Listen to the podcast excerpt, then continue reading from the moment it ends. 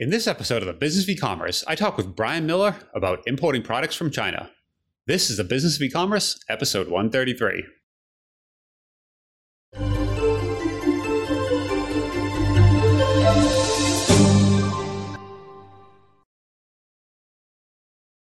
Welcome to the Business of E-commerce, the show that helps e-commerce retailers start, launch, and grow the e-commerce business. I'm your host, Charles Palleschi, and I'm here today with Brian Miller. Brian is the founder of Easy China Warehouse. He specializes in importing goods from China, and this is the second time I've asked on the show to chat about the entire process, start to finish, about how you can import goods from China. Brian's an expert in this, so I think the show's gonna be very interesting. He answers a lot of great questions here. So on to the show. Brian, how are you doing today? Great. Thanks for having me on the show again. Well, yeah, awesome to have you back on the show. I don't typically uh, we do do repeats very quickly like this, but repeat guests. You're on episode 127. We're talking very COVID specific, so I figured we actually started talking after the show and just kind of just on the general, um, you know, working with getting products over from China.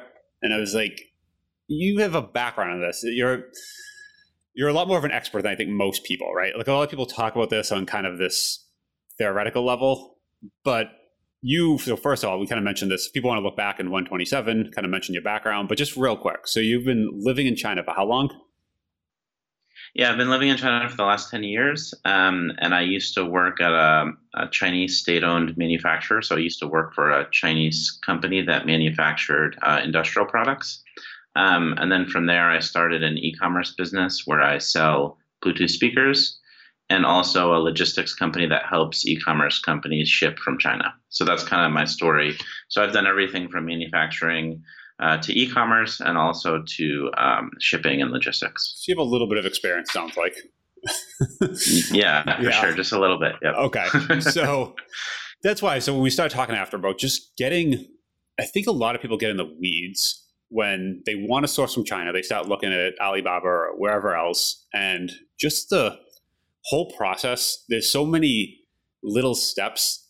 It's one of those things like people just say, getting products from China. And, you know, it's like this, it sounds easy, like this one little statement, but there's so many little things wrapped up in that. And they're very different, right? From talking to a factory, um, finding the right products, getting them over to the US, getting them into a warehouse. Like there's so many steps in between, and they're all very different. So I was hoping maybe you could just start walking us through on if somebody's never done this before, what should they like? Could you just walk us through the process? I guess let's start off there. Yeah, so I think the easiest way to begin, and everyone thinks, oh, there's got to be another more um, sneaky way to do it, but but everyone should start on Alibaba. So I know it's the common uh, you know way to find suppliers, but it's also one of the best search engines to do that in China. And so you know you can search in Alibaba just like you would into Google the kind of product or commodity that you're looking for. And there'll be lots of suppliers that will kind of show up on that page. And what I tell people uh, specifically when you are looking for a supplier, um, you want to uh, look through the pages and you want to see that they are actually making uh, a range of products that's similar. They're not, you know, they're not making cell phones and kids' toys. So if they are making those type of items, it means that they're probably a, tr- a trading company. Um, make sure that they have kind of a similar product range that kind of matches what a, a factory would make a similar, you know, like one category of product. Um, and and, why, and so narrow it down to those type of companies when you, that, that when you, you say see. that actually, why do you not want a trading company? Why do, why is this a bad thing? Yeah, actually, it's a great question because I think a lot of people are, are concerned about, you know, they want to be at the very, very bottom source, the, the guy that makes it. And it's a great question because, in my opinion, that's not always the best way to do it.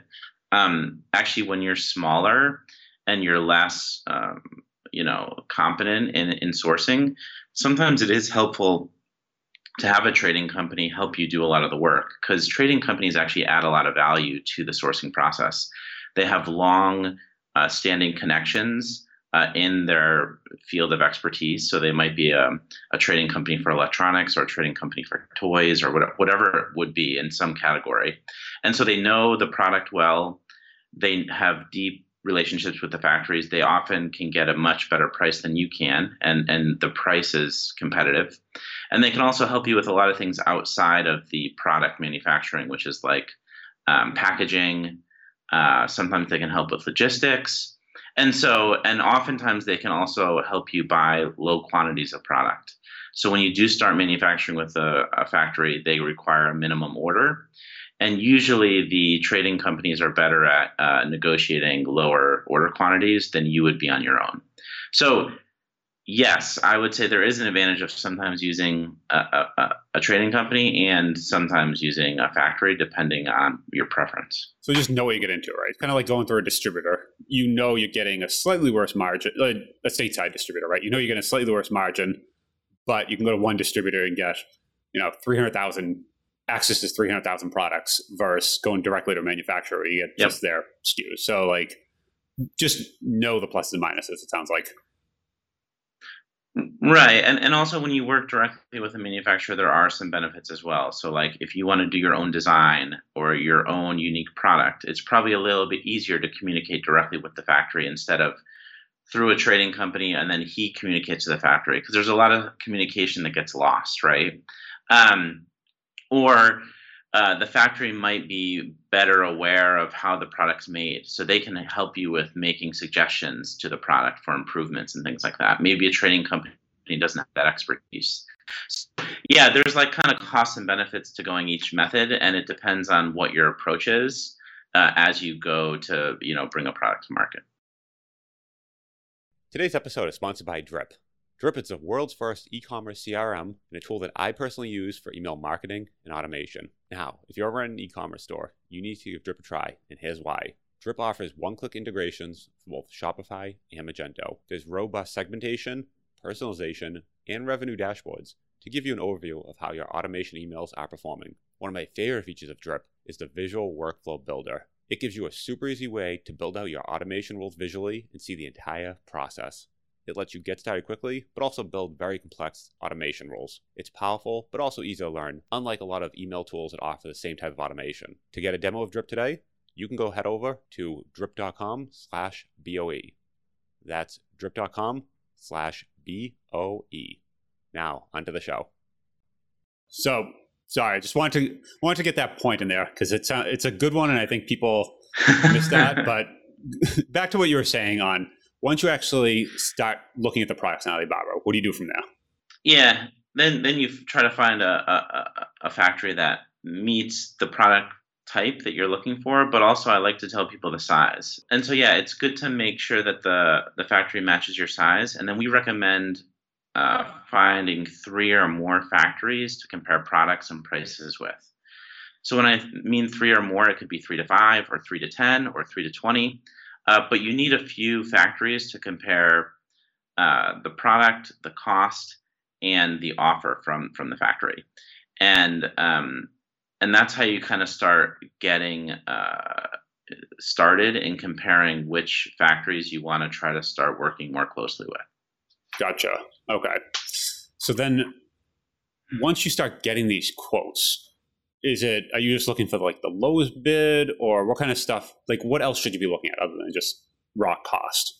Yeah so i think other than just raw cost i think you should start to get a feel for how professional the the factory is. Like some will give you like really detailed quotes some will reply very well very quickly. Um, some will not some will give you real you know they'll give you one line with a with a dollar cost and they won't tell you anything about the factory. They won't show you any fic photos of the factory. Um, so i think it's part of this time period is to kind of get a feel for who you feel comfortable with who's professional and who you know would be a good long-term partner if you were to choose a factory. So that's also what kind of what you're getting a feel for as you go through the quoting process. Gotcha is there anything you shouldn't ask in the quoting process? And oh, were you gonna say? Oh, I was just gonna say also like when you do start quoting, you're gonna get prices that are all over the place. Okay. So you're gonna get like you know you, you quote a product and one is five dollars, one is eight, and one is ten. And it seems really crazy that the price differences are so high. But I always tell people don't discount the price that's extremely low. Like sometimes there's a price that's so low that it seems absurd, right? That it's so low. and that doesn't mean necessarily that the product quality is going to be poor. It could mean that that factory is extremely experienced and has high volume manufacturing that product. And therefore, because they have high volume and because they're an expert in it, they've optimized their factory so well that they've reduced a lot of costs. Maybe they automated parts of the manufacturing. Maybe they, you know, there's a lot of different factors. So don't discount anyone that seems like really crazy low. uh, make sure to, obviously, we want to start uh, removing the people that are way too high, that are like, uh, you know, way, way out of the price range. But you take the people that are kind of in the mid range below and start going further with them. Oh, so that's different, right? Because I feel like when you're hiring, let's say, a graphic designer or you know, software consultant, you like the rule of thumb is just don't go with the low. Like whoever's the lowest bid, don't go with that person. But this sounds like that is actually like a little opposite. Whoever's the highest bid, don't go with them. Um, pick everyone from the middle to the lowest, and that's your range. Yeah, I would say in general, I mean, unless you have a very unique high end product that you don't mind paying for someone that might care about every nook and cranny of the product, right? And then you don't mind spending a little bit more. But generally, we need to like have a reasonable amount of cost to bring it to the market and make a profit for ourselves. And so we recommend, you know, taking the really high guys and knocking them out and then taking the people that are in the middle to, to lower end and going further. And usually the next step would be to kind of start ordering samples from them. So you would want to take those factories that you felt number one felt good from working with them. They feel professional, uh, good, good, complete, and they have a reasonable cost for the product. And then we recommend that people go and actually purchase a sample from the factory and have them ship it to you. When you say purchase, and once you get I, that sample, sample to you, I've seen people get inside yeah. on the purchase thing. and they try to like demand like free samples. Is that a thing, or should you just like assume you've been paying for these?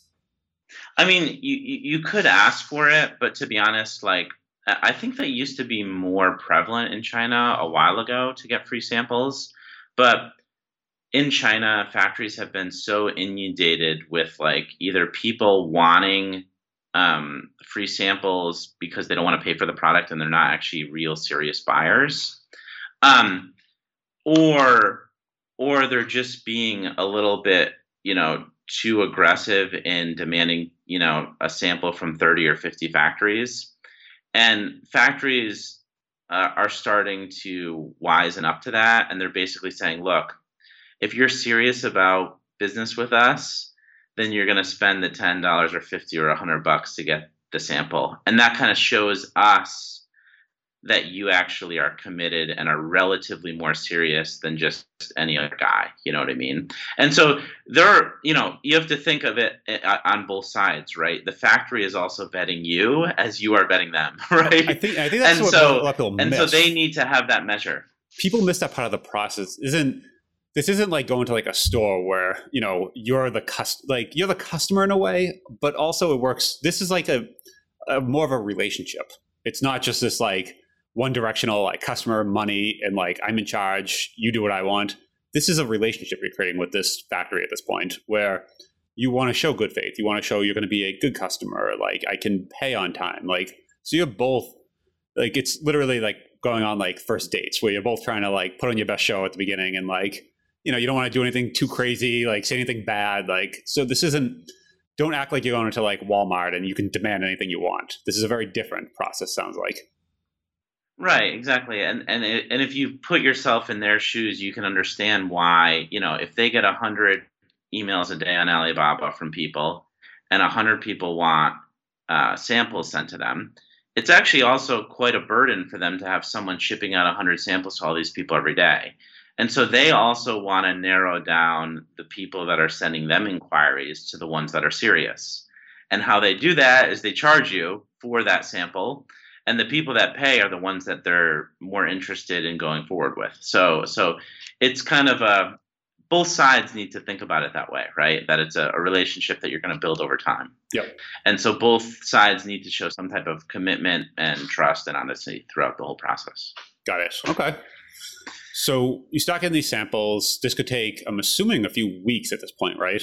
Um, unless they're air shipping them over, but most likely it's going to take a while to get these. Yeah, it's, it, I mean, they're usually going to airship them over, but yeah, it will take a, a, few weeks. You know, maybe they might have the product in stock or they might not.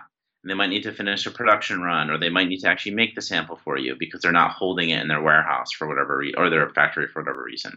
So, yeah, this is going to be, you know, searching for factories then you're going to be talking to them for you know maybe a week because you have the time difference right every day you can only send one email night and morning right and then then you're gonna you know narrow down your suppliers and then choose to to buy a few samples and then it's going to take a week or two to get to your you know wherever you live. And so yeah this could be already a month into the process. Got it. I mean that's maybe a little long but maybe it's definitely a few weeks right?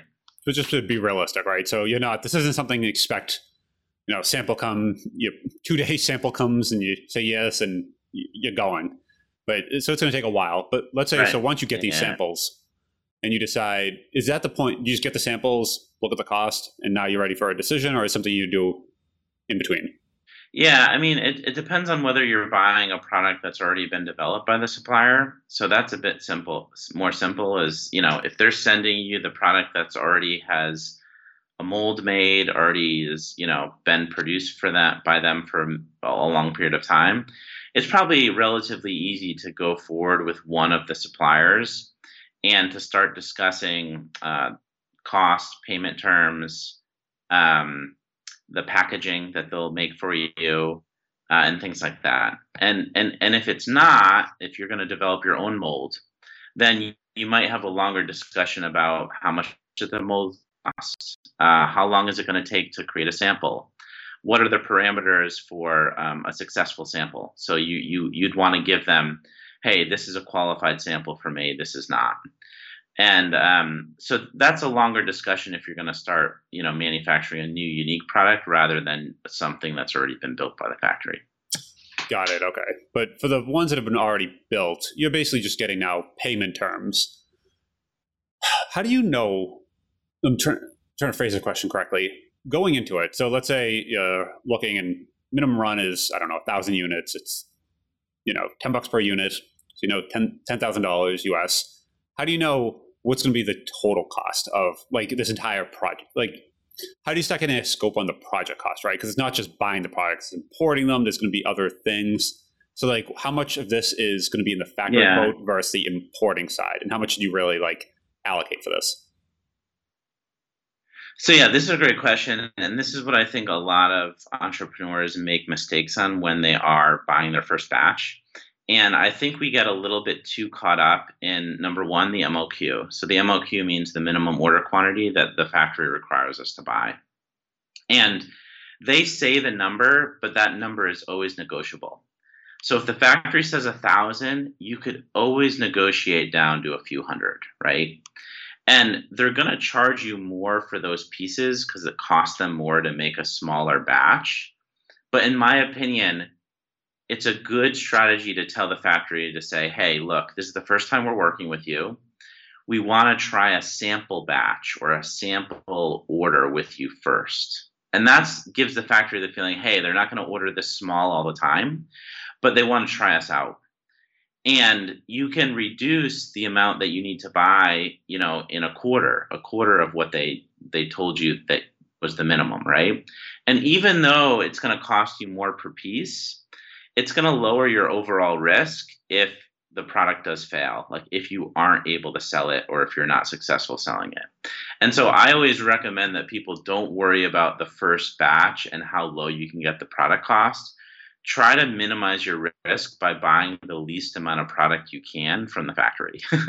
yes. So that's how we recommend people going about it is lowest quantity um, pay a little bit more and just just you know be more careful on the first one and especially because it's also the first time you're manufacturing with them so you want to not get a whole batch of 10,000 units that turn out to be poor quality or something, right? So, so you also want to protect yourself from a quality standpoint as well.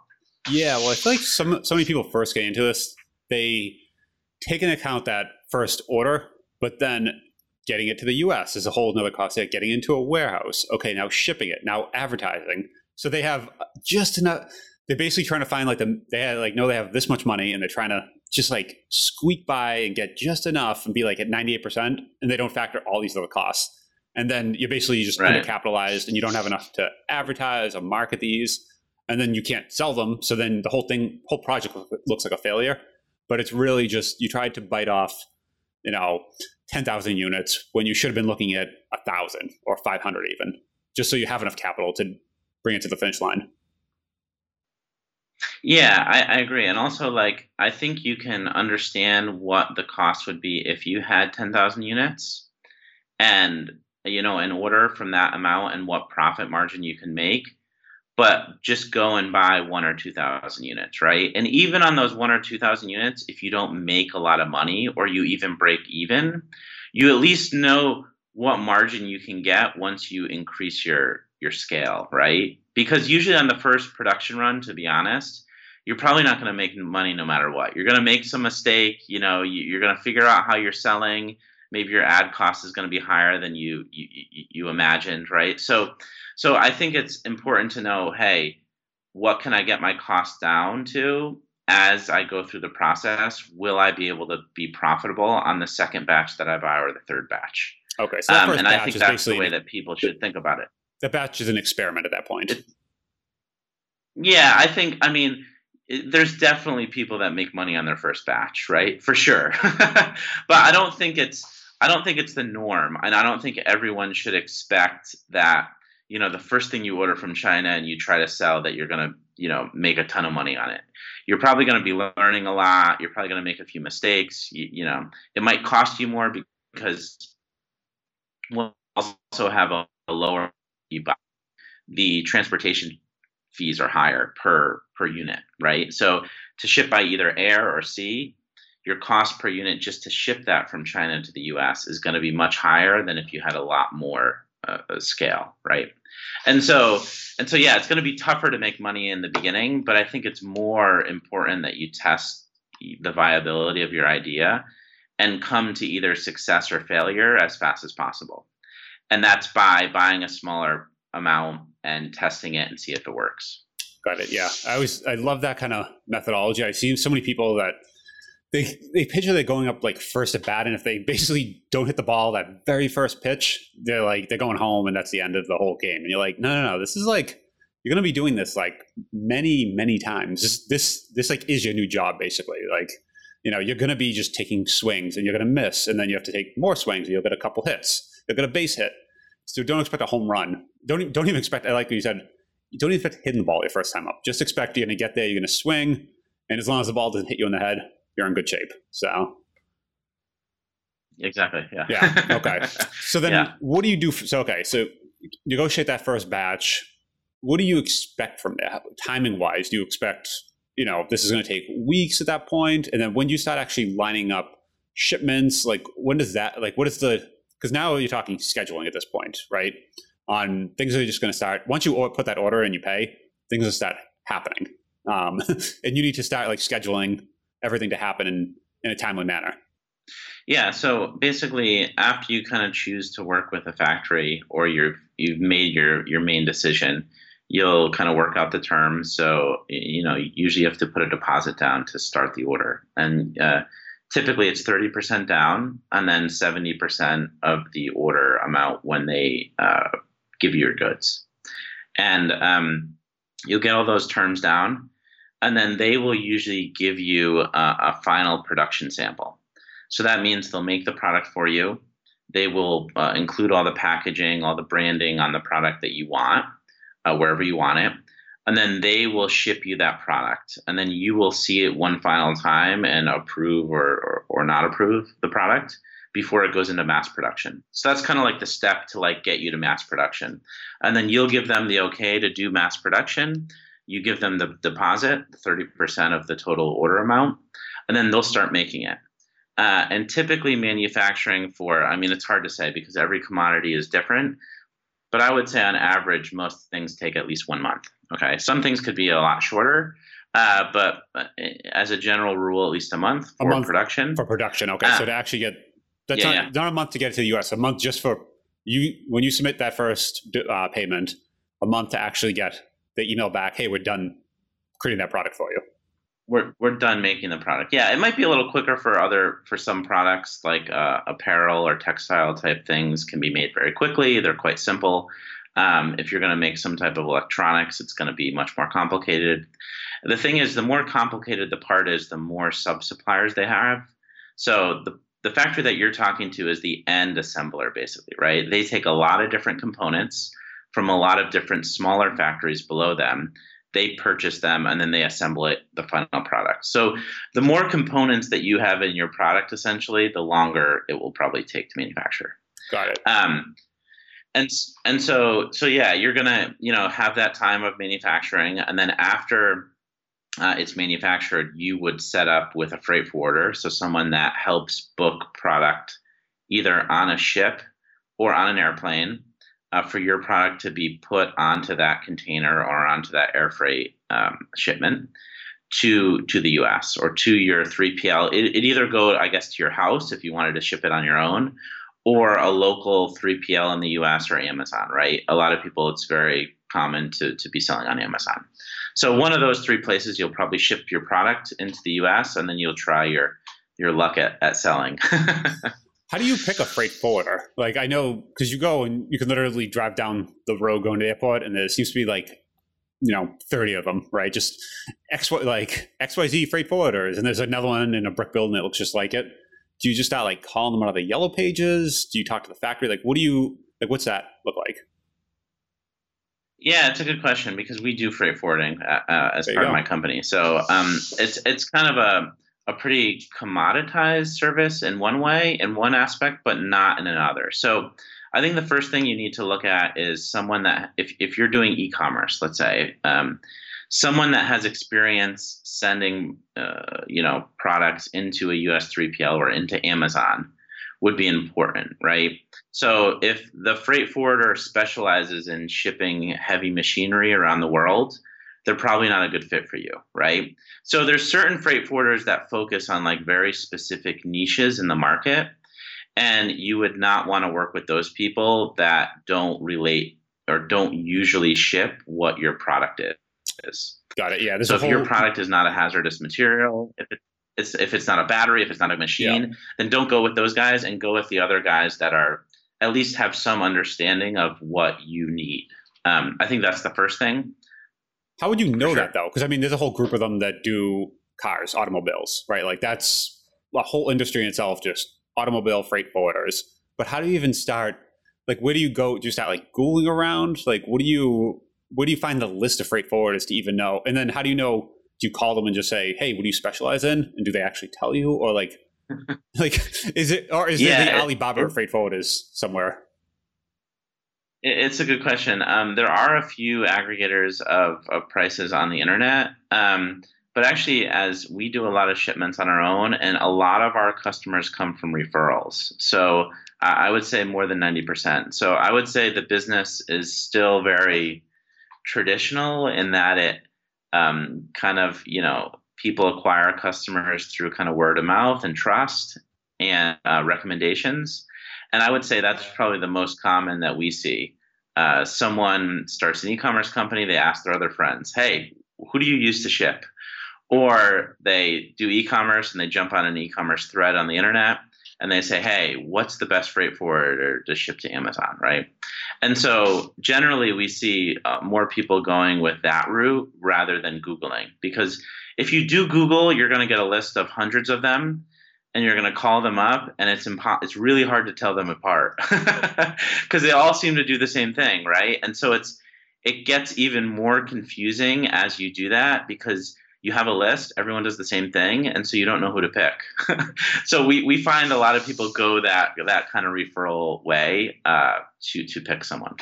Got it. Okay. And would you, would the warehouse be able to give a referral, or you're just talking just go to the e-commerce folks and do it that way?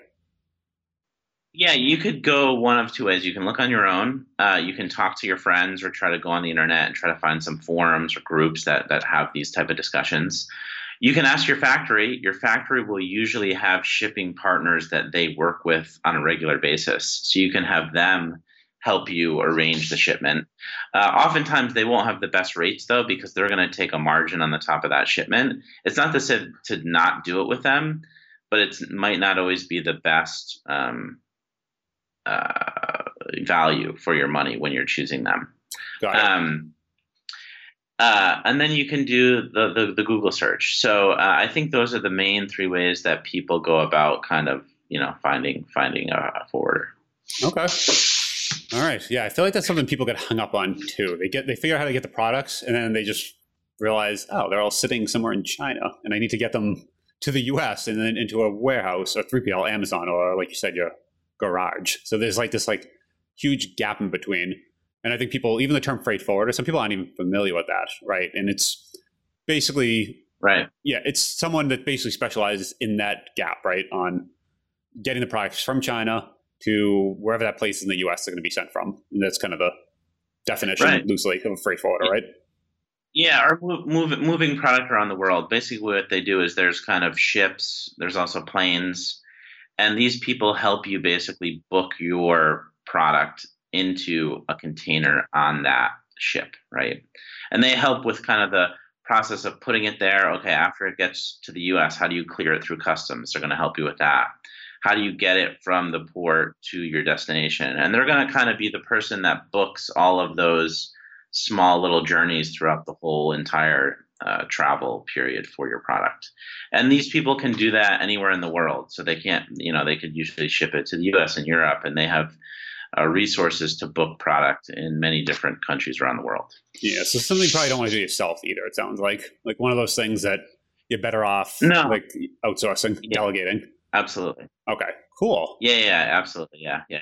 So, so then this part, you basically have products in the warehouse, and you're good to start selling, right? Is that kind of the the whole journey? Yeah, yeah. I guess one, one other thing to mention, I think you asked another question, which is um, like, how do you let's say or how would you choose someone and and and how would you know what they're shipping generally and i think when you call them you can ask them as a percentage of your business how much e-commerce do you do right and it's a nice way to just ask them hey is 90% of your business e-commerce is 10% you know what i mean and, and I assume in the most part they're going to tell you an honest answer, and that's will give you an idea of whether or not they have a lot of experience in whatever you know you're trying to ship. No, fine. I like how in the terms actual e-commerce, like you wouldn't say how many, you know, like shirts do you send to Amazon. You would just say how much how much e-commerce do you do, and that's like that's the keyword phrase that you're looking for. Yeah, for sure. Yeah, yeah. Or how much, you know, how much of your shipments go directly to Amazon for your customers, and and then you can get a really good idea of whoa, okay 50% of their shipments they're helping Amazon sellers. That means they're really, you know, have a very good understanding of what's involved to get it to that warehouse. Got it. I like that. Yeah, because I think I think a lot of people don't know what to even ask. They don't know the right terms, and you kind of get on the phone and you're just kind of having this like really awkward conversation on like, and you realize that you're calling a guy who ships, you know, like you said, machinery, uh, automobiles to Europe, and it's like that's so it's like you're having two completely different conversations. You're not sure, am I wrong? Are they wrong? Are we both confused? Like, who's confused here on the phone? Yeah, and I think it's good to like default to the fact, you know, tr- don't try to pretend like you know more than you do. And if and keep in mind that like you are hiring the expert, so as long as you know that they're very well versed in that type of shipment, like if you can guarantee, hey, they, they're shipping more than 50% they're doing for e-commerce companies okay i feel more comfortable moving forward. I don't know what i'm doing so at least they do right? And and and try to verify that they know what they're doing because we all know in the beginning we don't understand how it all how it all works and it's good to have someone that does have that experience. Got it. Okay. It's been super helpful. I think uh hopefully this kind of clears up a whole bunch of things if people want to kind of find you learn more about you or if they're looking for a freight forwarder that and they call and say, "How much? What percent of your business is uh, e-commerce?" Where would they do that, or what would you say to that? uh, for us, it's hundred percent. We only ship for e-commerce companies, so so yeah, we're right. we're special in that way. um, but if yeah, if people want to find more about us, uh, they can go to our website at easychinawarehouse.com, uh, or they can email me at brian at easychinawarehouse.com. Awesome, Brian. Thanks a lot for coming on. It's great chatting again. Great. Thanks for having me on.